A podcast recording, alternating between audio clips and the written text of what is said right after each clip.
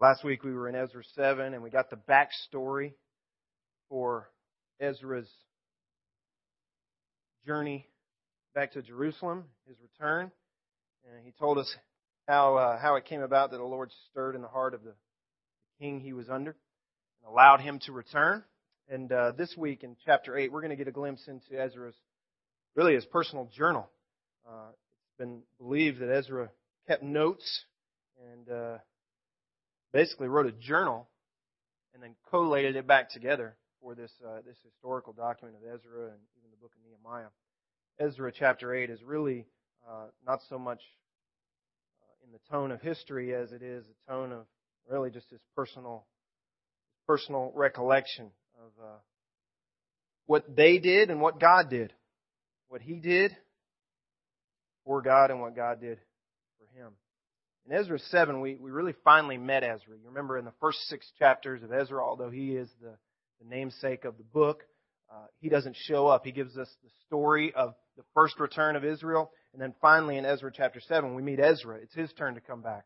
And uh, we get this astounding, do you remember we get this astounding description of Ezra? And uh, we should all be envious of what's said of him, at least I think three times in that one chapter. That the hand of the Lord you remember? The hand of the Lord was upon him. I mean, who doesn't want that, right? Who doesn't, who doesn't want it to be said about them that the hand of their God is upon them?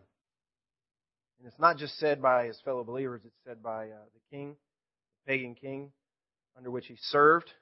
Uh, it was, it was obvious, it was recognizable. The hand of the Lord was upon him for sure. Why was this? You remember we asked the question, why is this? How did this come about? I mean, you know, how did he get the hand of the Lord upon him? What was the what was the formula there? And uh, we looked at verse 10 of chapter 7 and it said that because Ezra's heart was set on the word of the Lord, God saw fit to put his hand upon Ezra. Ezra's heart on the word of God, on the law of God, God's hand on Ezra. Let me say, we make, we make much of the word of God here. Okay? If you've been around long, we make, we make a big deal, a big, huge emphasis we place on the Word of God, the primacy of the Word of God. And you know this. Apparently, Ezra made much of it as well. That he were to set his heart upon the Word of the God. But I want you to be sure, I, I want to be sure that you understand um, exactly why this is. It is because the Word of God is in black and white. God's, God's divine revelation of Himself the word that Ezra set his heart on, the word that we week in and week out give our attention to is, is the, the divine revelation of who God is. His dealings with his people, his activity throughout history, his eternal plan unfolding, but all that to say so that he can show his glory. In all of that, in all that it accomplishes, it, it paints a picture for us of who he is. How we know him. Spirit's help, this is, this is how we, we nail down the God who is in heaven. This is how we, we paint a picture of him, uh, one scholar said, in crayon, so that we can, we can see him for who he is as best we can in our fallen, in our fallen humanity. The hand of the Lord was upon Ezra because Ezra's heart was set on knowing his God in that he set his heart on the word, he was setting his heart to know his God. Do you, get that? We give, we give primacy and we give attention to God's word because it's how we know him, for sure. Because it's, it's his revelation to us of who he is. It's not man's opinion about who God is. It's God's divine revelation of who he is. Ezra had the hand of the Lord upon him because he had set his heart to know his God intimately. And, uh, if you walk away from Ezra chapter 7 not saying to yourself, I want that to be said of me.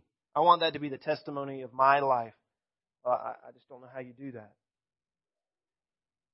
So in chapter 7, here's what we saw. We watched God, once again, kick open, kick wide open the door for his children to return. And the story goes that it's based primarily on the man who's, it's based primarily because there's a man whose heart is set on knowing his God know, knowing the Word who reveals His God. That's the, that's the emphasis. That's the impetus in the chapter that this guy set his heart on knowing his God, and God kicks open all these doors. He makes this way. He makes great provision for the one who sets his heart on knowing his God. Now, listen, we um, we like formulas, even as Christians, especially as humans, but even as Christians, we we love formulas. You know what I mean by that? We love the A plus B equals C stuff. We want Christianity to be this A plus B equals C Christianity. We're a works oriented humanity, and, and it carries over into our Christianity even. We want God to say, You do this, and I'll do this. I'll do A, and I'll add B, God, and that most assuredly means you'll do C. Right? I mean, and we want it to be that, that easy. It'd be nice, frankly, if that, if, if it were that easy. Right? I mean, it'd be nice if God said, do this, this, and this, don't do this, this, and this, and I'll do this, this, and this. Right? Unfortunately, and, and frankly, by the wisdom of God only, um, he knows that's not the best way. Instead, he makes us walk with him. He makes us, he makes us get to know him. He makes us uh, live in relationship with him. He, he makes all of our stories different so that our lives and our stories and our testimonies aren't, aren't, aren't all identical. We can't all just do A plus B and God gives us the C. In a sense, um, Christianity is not difficult, but God makes it God makes it unique in that way. That He causes us to, to press in closer to Him. He causes us to get to know Him better so that we so that we know when to turn left and when to turn right. We like formulas. Do we get a formula? I was asking myself for Ezra chapter 8. You know, last week we, we got somewhat of a formula that Ezra set his heart on the word of the Lord. He set his heart to know his God, and the hand of the Lord was upon him. Do we, do we get a formula from the example of Ezra? And, and the answer I got was this yeah, we do, but it may not exactly be the formula we, we frankly want. It may not be the it may not be the A and the B that we want. And the C, frankly, may not be the C that we are expecting. But if there's a formula, here it is. You, you give your heart completely over to God. You give your heart fully and completely over to knowing and walking with your God. And then God will undoubtedly show himself strong on your behalf. If there's a formula, that's it. Now let me, let me give you a, a, a note. Right? Let me give you a, a caveat to this. That heart, that heart that is fully given over to God, that heart that is fully given over to God will be concerned primarily with the things of God. Okay? That's got to be the case. You catch that? That heart that is fully given over to God will be necessarily primarily concerned with the things that God is concerned about. That's what it means. To have your heart fully set on God, to know your God, walk with Him, that's essential. Therefore, making it really easy. Making it really easy for God to show Himself strong on our behalf. Why? Because you're in step with what He's doing. You're in step with what He's doing. You become a part of what, what He's doing in all of eternity in humanity. We become a part of what He is doing. Uh, our grandfathers, our forefathers, used to call this a, a shift or a change in our in our unction. Some of you older folks know that word. There's a shift in our unction. My pastor growing up, he would say that the more he set his heart on God, the more he set his heart to know his God, the more his his wantour good southern way to put it. So my, my want to or just changes. The things that I wanted to do before aren't the things I want to do now. As I set my heart on knowing my God and I get glimpses of, of Him in all of His glory, my want to or changes. I want to do what He wants to do. My wants begin to strangely match His. And over time, I'm not doing what I'm doing, I'm doing what God's been doing. So you give your heart over completely to God, then God will undoubtedly show himself strong on your behalf.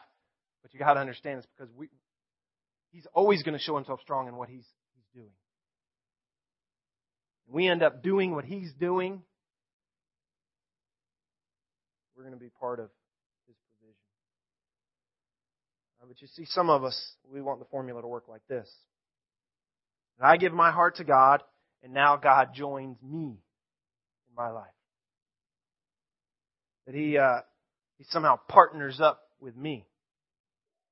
That it's this great union of, uh, God, I'll give you my life, and now come on and link arms with me and, and, and make up for all the deficiencies in my life as I walk through this world, as I, as I build my family, as I build my career, as I build my life, as I live this thing out on earth for the 80, 90 years that you might be gracious enough to give me. Come on and help me out, God. That's how we want the formula to work. I'll give God, I'll give my God, I'll give my God my heart completely. We think we're doing that. And God's part of it is, come on alongside me, God, and, and partner up with me and, and help me out where I've been stumbling. There's a, there's a poem I came across. A lady named Ruth Harms Calkin, a somewhat famous uh, Christian Christian poet. I identified with the title of her book that she put this poem in. Uh, the title of her book was "Tell Me Again, Lord, I Forget." And, uh, that's me. The title of her poem was uh, "Take Over." Listen to this. She wrote, At first, Lord, I asked you to take sides with me. With David the psalmist, I circled and underlined, The Lord is for me.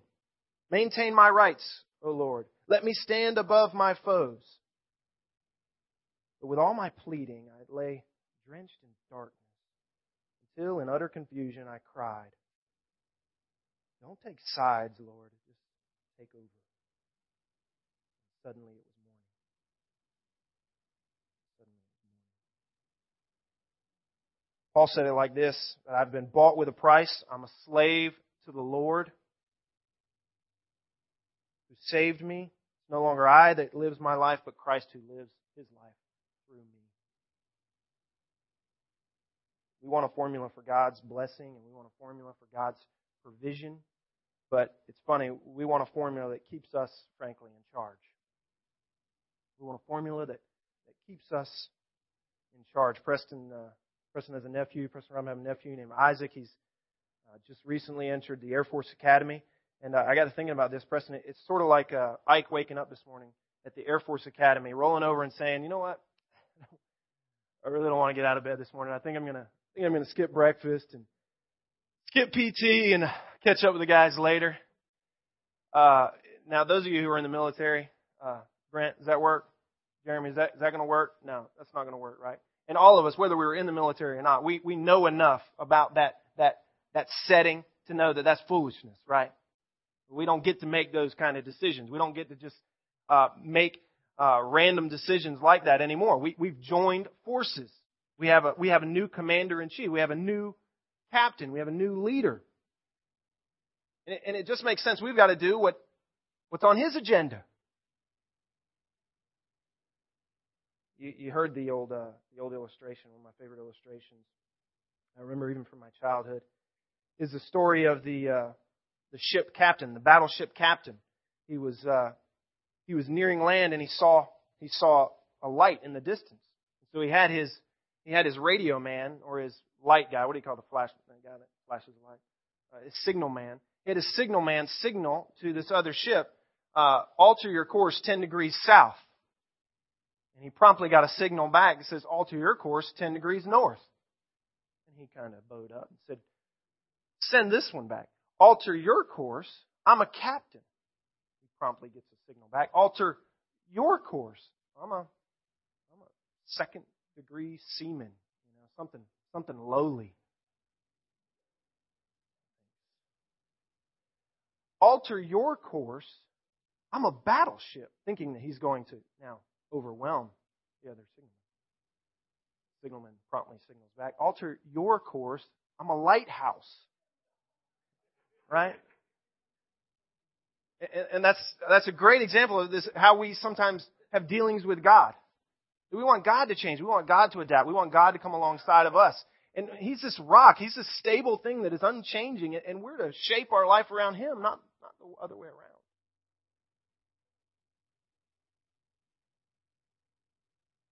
Paul said it like this, 2 Timothy 2 4. Um, like a good soldier in active duty, he never entangles himself in the affairs of this world so as to please the one who enlisted him as a soldier in the first place. And he related that. that that's our position. That's our position to Christ. He's enlisted us into his army. We don't, we don't get the, we don't get the prerogative to roll over and say, oh, I'm asleep in today. We don't, we don't get to shape. We don't get to change. We don't get to, we don't get to tell God to adjust. Jesus would put it this way take up your cross. That there in and of itself is a picture of caution. Listen, this is, means death to you and my life through you. And he even gives a further warning. He says, listen now, before you take up your cross, make sure you count the cost. And I thought, you know, I was thinking this morning, we got a whole bunch of people who jump into this Christianity thing thinking they're taking up their cross, but they haven't counted the cost. Meaning that they, they end up getting into this thing and then finally they look around because somebody says to them or the word conveys to them, God reveals to them that listen, this isn't about God joining you, it's about you joining what God is doing. And that's where you find yourself being provided for. That's where you find yourself in the provision of God. That's where Ezra found himself in the provision of God because he joined up with what God was doing. There was no magic formula for Ezra to get what he wanted from God. God was doing something. And as he set his heart on God, his desires changed. His life began to mold around God. And here, here's the crux. We got to nail this thing down. Here's the crux. If your life is still your own, okay? Your life is still your own, then you haven't aptly set your heart on the word of the Lord. You haven't aptly set your heart to know your God. As we are singing these songs, I just I tell you, one day I'm just going to stand up and I'm going to interrupt the whole thing just because I so want to just just shake us as a church, frankly, sometimes. Okay, can I just can I just vent my spleen a little bit here? I just want to shake us and say, do we hear in our hearts the words that we're singing? Sin is broken. Sin is broken. We're forgiven. We're forgiven. He's stronger. He's stronger. It's written. Christ is risen. I mean, do we do we hear to the point where it actually makes any difference? Or we come want, wanting God to kind of shape things around us? Um, all right. I did all that preaching so that now I can teach you. Sometimes you got to preach before you can. Ezra 8. Let me, let me read you this. And I'll, I'll, for the sake of time and for the sake of uh, me embarrassing myself with some of these names, I'm going to skip 1 through 14, this genealogy here. Um, as I told you before, we're going to come back and we're going to pick out a couple of these names later on. I want, I want to show you some of the stories behind these names. But 1 through 14, Ezra records a genealogy. He records, a, he has a list of the heads of the families that return with him. Remember, in the first return, there's 50,000 so people. In this return, you're only going to get four or 5,000. Here, he just marks the heads of those families. Many of the names match some of the names in the earlier list because they just mark them by the names of their family heads, you see? And so there was still some people under the family head left, even though some of the people under that family head may have came back in the first list, okay? Some of you may be catching this. Others of you are like, okay. You're going to see some of the same names. It's not Ezra making a mistake that these guys already came back. This family already came back. No, it's still some of that family left. Some of the descendants are still left. Even at one point he says, that's the last of this family. Meaning, that's the last of, of that group. They all made it back. So he gives this list. He, he, he marks these men as those who came back with their families. Four to five thousand. Now, let's pick up in Ezra 15. I'll read the rest of the chapter, and then I want to show you just five, five things briefly. Now I assembled them, that's Ezra speaking. I assembled them, and remember, this is Ezra's journal, okay? So, so grab it in that tone. Now I assembled them at the river that runs to Ahava, where we camped for three days. Notice that they didn't, at the permission of the king, they didn't just jump right to it. They didn't just head out. They camped for three days, and when I observed the people and the priests, I did not find any Levites there. So I sent for Eliezer, Ariel, Shemaiah, Elnathan, Jarib, uh, Elnathan, uh, Nathan, Zechariah, uh, Meshullam, leading men, leading men for Jorib and Elinathan teachers. So he sends out this delegation to go get Levites. I sent them to Idad, the leading men at the place Casiphia, and I told them what to say to Idad and his brothers, the temple servants at the place Casiphia, that is, to bring ministers to us for the house of the Lord, according to the good hand of our God upon us. They brought us a man of insight of the sons of Mahli, the sons of Levi, the sons of Israel, named Sherebiah, and his sons and brothers, 18 men. And Hashabiah and Jesasiah and the sons of Moriah, uh, Merari, I'm sorry, with his brothers and their sons, 20 men, and 220 of the temple servants whom David and the princes had given for the service of the Levites, all of them designated by name. Then I proclaimed a fast there at the river of Ahava, that we might humble ourselves before our God to seek from him a safe journey for us, our little ones, and all our possessions. For I was ashamed to request from the king troops and horsemen to protect us from the enemy on the way, because, well, we had said to the king, The hand of our God is favorably disposed to all those who seek him. But his power and his anger are against all those who forsake him. So we fasted and sought our God concerning this matter, and he listened to our entreaty. Then I set apart twelve of the leading priests, Sherebiah, Hashabiah, and with them ten of their brothers. And I weighed out to them the silver and the gold and the utensils and the offering for the house of our God, which the king and his counselors and his princes and all Israel present there, present there had offered. Thus I weighed into their hands 650 talents of silver, and silver utensils worth a 100 talents, and a 100 gold talents, and 20 gold bowls worth 1,000 darics, and two utensils of fine, shiny bronze, precious as gold. All accounts say this is about, in modern day, about $3 million worth of stuff right here.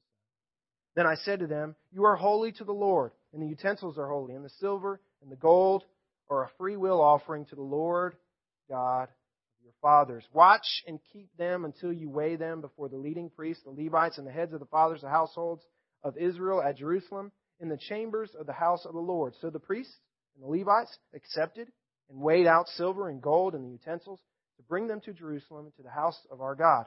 Then we journeyed. See, now they're just getting to go. Then we journeyed from the river Ahava on the 12th of the first month to go to Jerusalem, and the hand of our God was over us. He delivered us from the hand of the enemy and the ambushes by the way. Thus we came to Jerusalem and remained there three more days. On the fourth day, the silver and the gold and the utensils were weighed out in the house of our God into the hand of Meremoth, the son of Uriah the priest, and with him was Eleazar, the son of Phinehas, and with him there were the Levites, Jozabad, the son of Jeshua, and Noadiah, the son of Binnui. Everything was numbered and weighed and all the weight was recorded at that time.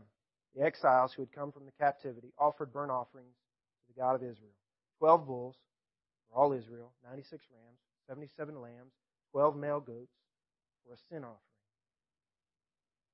All as a burnt offering to the Lord. And then they delivered the king's edicts to the king's satraps, to the governors in the provinces beyond the river. And they supported the people in the house of God.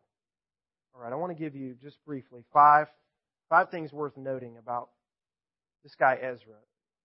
No, no doubt there are more, but I want to just give you five things. Perhaps you'll discover more in your life groups or in your own rereading of this text. But I just want to give you five things that popped out to me that we we can learn from. If we want some sort of formula, right? If we want some sort of formula, how do we how do we uh, end up having a having a testimony or a record of our life that, that is anywhere similar to that of Ezra and what God did through and for and with Ezra. And there's some things I think we could uh, we could draw from this. Number one, here's a guy. Here's a guy. It struck me that that knows what's important. Here's a guy that knows what's important. Verse 15. Go back to verse 15. Now I assembled them at the river that runs to Ahava, where we camped for three days. He didn't set out. They didn't just take right off at the edict of the king. They go out and they camp outside of this area in Babylon where they live in. They all gather together. And Ezra does something interesting here. He gets everyone who says they're going and he looks around. And he notices something. Did, did you see it? He notices that there are no what? No Levites. Now the Levites are those who God had charged and assigned to the work of the temple and to the teaching of the Word of God. And so these guys, uh, to put it, you know, to put it simply, they were they were pretty important. They were needed. If Ezra was going to go back and reform and and go back to the temple that was now rebuilt and begin to teach the Word that he has set his heart on, and reform the people with the Word of God, he needs the Levites. And there are none to be found. So he, he takes the time before they ever leave. He, he does an inventory of the people and he realizes, I have no Levites. But more than that, he realizes, we gotta have the Levites. And it just struck me that this guy, because he knew the Word of God, because he, he knew his God, he knew the plans of his God, he knew uh, the plans of the temple, he knew how it worked, he knew the job that the Levites were to do, he knew the job that God had for him to do in his return. He knew what was important. He knew he couldn't just leave without Levites. So he stopped, he took the time, and he said, Listen, we got to send some men back. And he didn't just send some guys back and say, look, look for some Levites and bring them on. He said, Let me tell you exactly what to say to these men. And he chose leaders. He chose leading men. He was very intentional. He knew exactly what he needed, and he took the time to make it happen. Here's a guy who knows what's important. He's not going to he's not to let let it go. He's not going to overlook it. It was essential, and he took care of it. Number two, here's a guy that uh, that knows what, or better yet, who got him this far. Here's a guy who knows what, or better yet, who got, has gotten him thus far. Look at verse 21. Then I proclaimed a fast there at the river, that we might humble ourselves before our God to seek from Him a safe journey for us, for our little ones, and all this $3 million worth of stuff. They spend three days, and he says, You know what? We're not leaving yet. We got our Levites. We're not leaving yet. We've got to go to the God who's got us this far. We've got to go back to the God who stirred in the heart of the king to give us permission to go, who provided all this, this, this wealth that we're taking with us. We've got to stop before we take the first step, and we've got to go back to that God says he declared a fast. He tells you why. That we might humble ourselves before our God to seek him for a safe journey. Not only us, but for our little ones. Do you see his heart? Great concern here. For all the possessions. Again, $3 million worth they had to go. 900 miles. This will take months. This is not an easy road, and it's not a safe road. And when you got that much stuff, people are coming for it. It says something interesting here. For I was ashamed, verse 22, to request from the king troops and horsemen to protect us from the enemy on the way. Because, and I can just see Ezra kind of just like saying, what, what, what did I do? I don't know, I don't know what, what I was thinking, but here's what I said to the king when he said we could go. I said, the hand of our God is favorably disposed to all who seek him, but his power and his anger are against all those who forsake him. So there's no way I can say to this king, can we have some protection, by the way, on our trip? Because I'm not really sure God will get us there safely with all this stuff, with our little children and all that. And he just kind of, I just imagine he's just saying, I can't go back to the king now.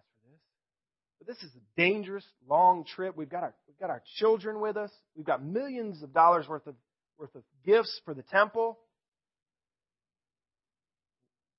We've just got to trust our God.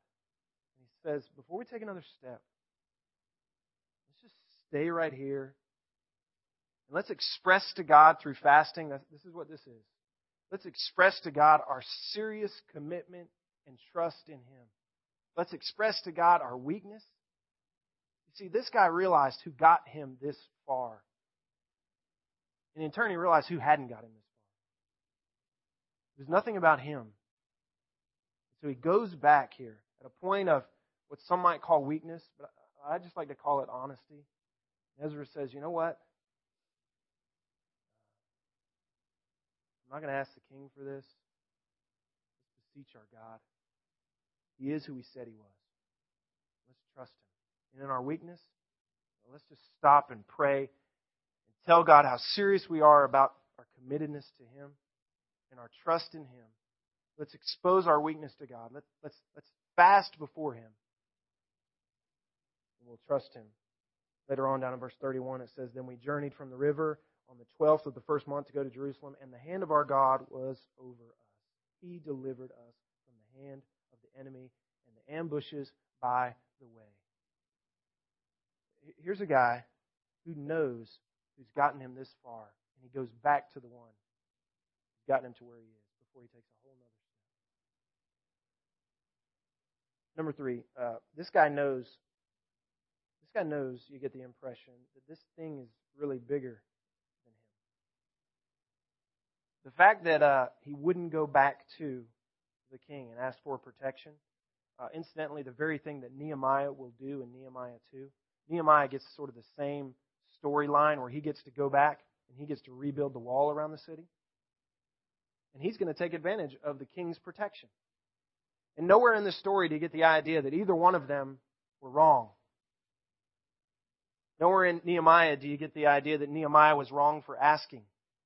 But you get the picture that Ezra, as he walked with God, as he had his, had his life and his heart and his mind, his everything set on the Word of God, on knowing his God, on trusting his God, you get the idea that uh, he he had some he had some inclination towards towards knowing that this thing that they were doing was bigger than just him, and just bigger than these people. If not, if not, he would have, I believe, gone right back to the king and said, "Listen, we need your protection. We need. Can you can you give us? You've given us all this other stuff." And the king would probably have done it, just like he does it for Nehemiah. But here's what I mean by he had, he had, a, he had an understanding that this was probably bigger than him. Is that he didn't, well, he didn't, uh, he wasn't concerned with his, his own protection as much as he was the glory of God. See, because in his heart, to go back to the king was to say to the king that the God who I said could get me there can't actually get me there. Now, for his own protection, for his own you know, for his own safety's sake, for the sake of his children, etc., you go back to the king and you get the protection. When in doubt, you take the protection. But he doesn't go that route. And you get the idea that, that Ezra, against his flesh, said, you know what? I'll, I'll not, I'll not risk lowering the glory or the honor or the power of our God in the eyes of this king for the sake of my own good. You get that? He, he knew this was bigger. He made decisions not based on his own good, but the glory of God. He made decisions not based on God shaping things around him, but him shaping his life around God. There was something bigger at stake. And instead of taking what would be best for him, he said, let's go with what's best for God's glory. All right, let me go. Number four. This guy knows what uh, what it means when we say that small things make a big difference. I'll not read back through them, but we went through. Uh, he's very detail oriented, very thorough here. He goes through and all these gifts, all these gifts that those who did not return to Israel, those Jews who have not returned, they gave gifts. The king, the, the, the pagan government, they gave them gifts lavishly gave them things to take back to the temple.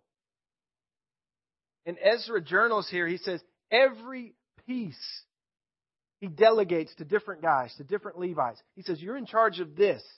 Count it out, weighed it to them, said, You're in charge of this. When we get there, we're going to recount it, we're going to reweigh it, and in front of the proper authorities, we're going to deposit it so that everybody knows everything's above board. And he documents all this and he checks every every piece. You get the idea that he understands that even in these small things, I mean, it's $3 million worth of stuff, you know, surely if we get the majority of it there, you know, that'd be good enough.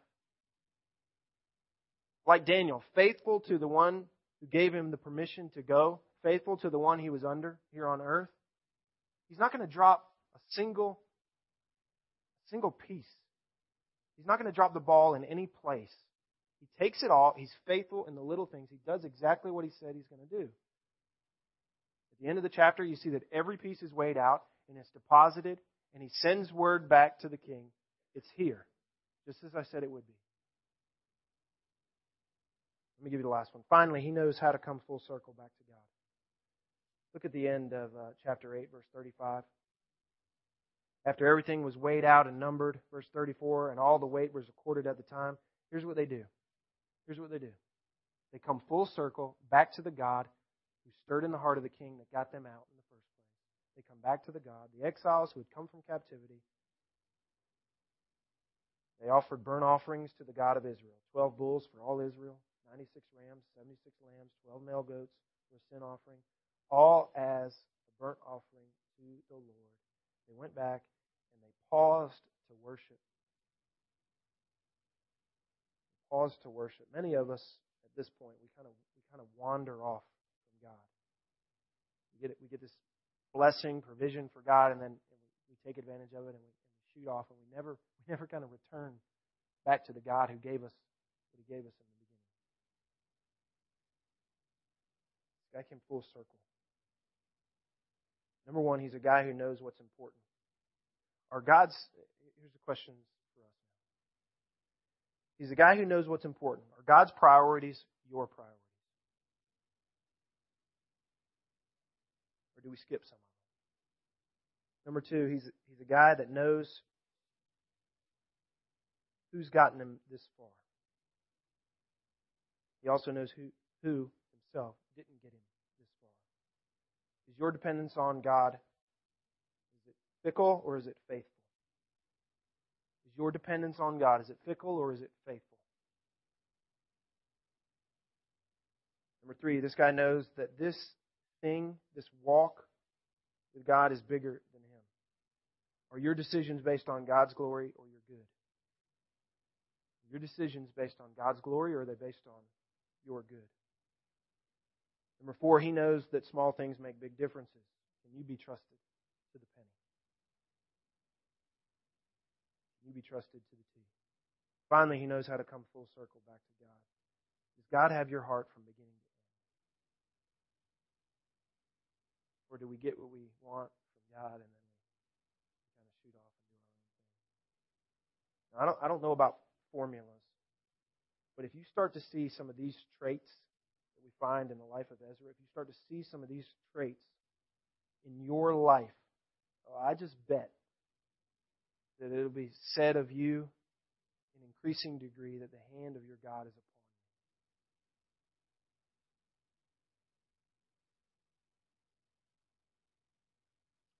you. Next week, as we get into chapters 9 and 10, or in the coming weeks, it's interesting what we'll see.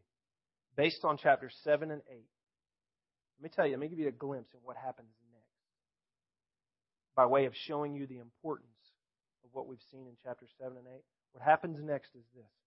Sin is confronted,